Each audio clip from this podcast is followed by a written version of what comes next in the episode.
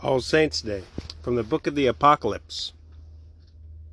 And I saw another angel ascending from the rising of the sun, having the sign of the living God. And he cried with a loud voice to the four angels, to whom it was given to hurt the earth and the sea, saying, Hurt not the earth, nor the sea, nor the trees, till we sign the servants of our God in their foreheads. And I heard the number of them that were signed a hundred and forty four thousand were signed, of every tribe of the children of Israel. Of the tribe of Judah, twelve thousand signed. Of the tribe of Reuben, twelve thousand signed. Of the tribe of Gad, twelve thousand signed. Of the tribe of Asher, twelve thousand signed. Of the tribe of the Nephthali, twelve thousand signed. Of the tribe of Manasseh, twelve thousand signed. Of the tribe of Simeon, twelve thousand signed of the tribe of Levi, twelve thousand signed. Of the tribe of Issachar, twelve thousand signed. Of the tribe of Zabulon, twelve thousand signed. Of the tribe of Joseph, twelve thousand signed.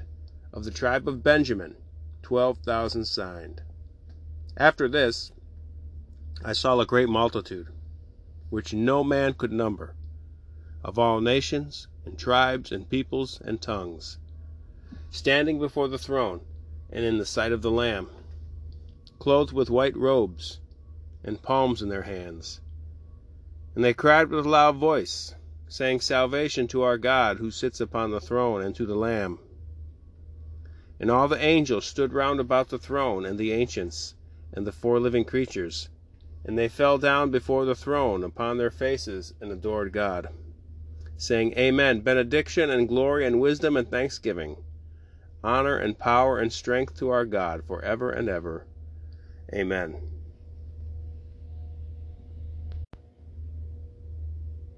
From the book of Matthew is the gospel today. And seeing the multitudes, Jesus went up into a mountain. And when he was set down, his disciples came unto him. And opening his mouth, he taught them, saying, Blessed are the poor in spirit, for theirs is the kingdom of heaven. Blessed are the meek, for they shall possess the land. Blessed are they that mourn, for they shall be comforted. Blessed are they that hunger and thirst after justice, for they shall have their fill. Blessed are the merciful, for they shall obtain mercy. Blessed are the clean of heart, they shall see God. Blessed are the peacemakers, for they shall be called the children of God. Blessed are they that suffer persecution for justice' sake, for theirs is the kingdom of heaven. Blessed are you when you when they shall revile you, and persecute you, and speak all that is evil against you, untruly for my sake. Be glad and rejoice, for your reward is very great in heaven. For so they persecuted the prophets that were before you. From the Catechism of St. Pius X. He does a great job breaking down each beatitude. I'm going to read it to you.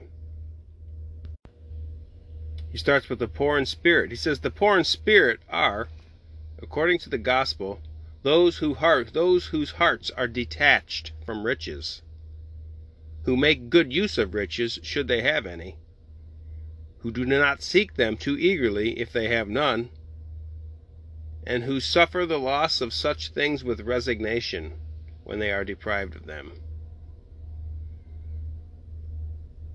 Who are the meek?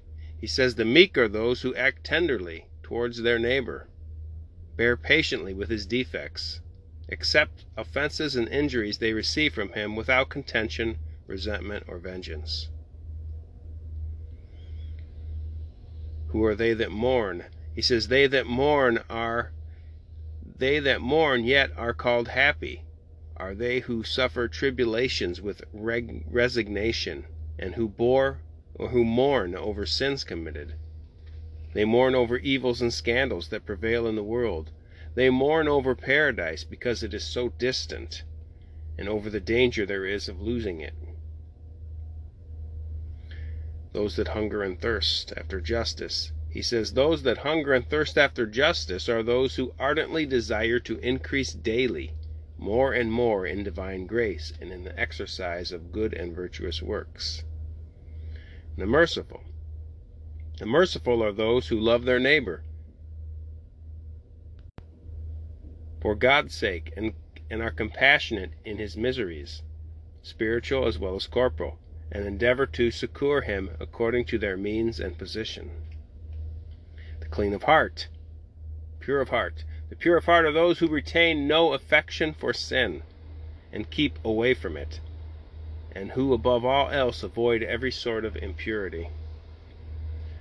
The peacemakers. He says the peacemakers are those who preserve peace with their neighbor and with themselves, and who endeavor to bring about peace and concord between those who are at variance. Suffer persecution for justice' sake. Those are those who bear derision, reproof, and persecution for the sake of the faith and the law of Jesus Christ. There he just broke down the eight Beatitudes. He's going to finish up and say the various rewards promised by Jesus in the Beatitudes denote the eternal glory of paradise. The Beatitudes not only procure us the glory of paradise, but they are also the means of leading a happy life as far as possible here on earth. See, people that live in mortal sin, their their lives become a train wreck and they're not happy. But people live in the state of grace, they're basically at peace in life. They, they're functional anyway. Because they have a small, minor taste of heaven here on earth. He says, Do those who follow the path of, Beat- of the Beatitudes receive any reward in this life? Yes, certainly those who follow the path of Beat- Beatitudes do receive a reward even in this life, inasmuch as they enjoy interior peace and contentment which is the beginning, even though an imperfect one, of the happiness of heaven. And finally, he says, Can those who follow the teachings of the world be called truly happy?